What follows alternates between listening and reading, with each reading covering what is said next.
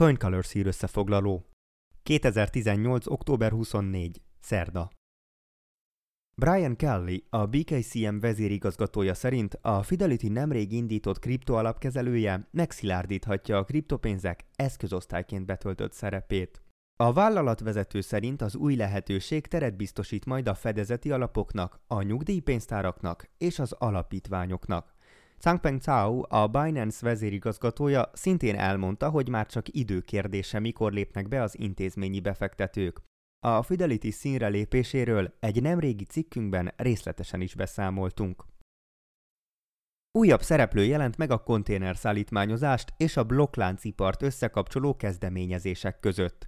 Az ABN AMRO Hollandia egyik legnagyobb bankja olyan projektet indított, amelyel a nemzetközi áruforgalmat szeretné még hatékonyabbá tenni. A bank a Samsung SDS-szel és a Rotterdami kikötővel szeretné digitalizálni a jelenleg papíralapú vízi szállítmányozással kapcsolatos dokumentumokat. Daphne de a pénzintézet kereskedelmi vezetője elmondta, céljuk egy olyan logisztikai lánc létrehozása, amelyel hosszú távon eurómilliókat spórolnak majd meg. A kínai internet szabályozó hatóság közé tette a blokklánc szabályozására irányuló irányelvek tervezetét. Ezzel szeretnék koordinálni az ország blockchainre épülő szolgáltatási iparát.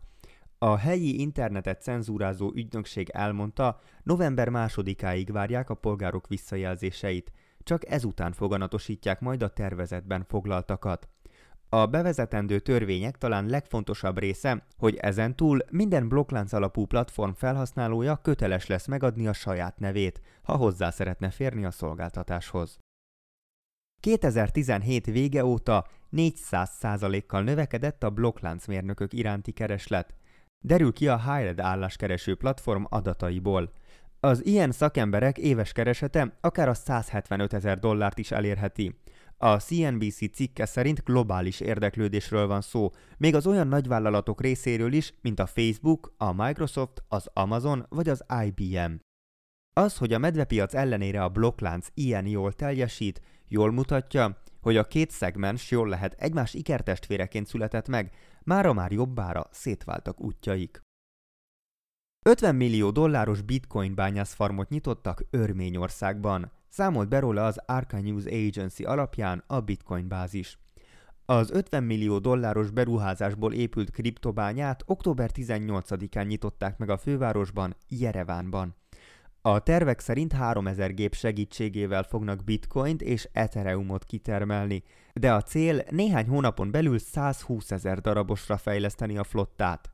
A megnyitó ünnepségen befektetők és vállalkozók voltak jelen Kínából, Dél-Koreából, az Egyesült Arab Emírségekből, és még az ország miniszterelnöke is tiszteletét tette.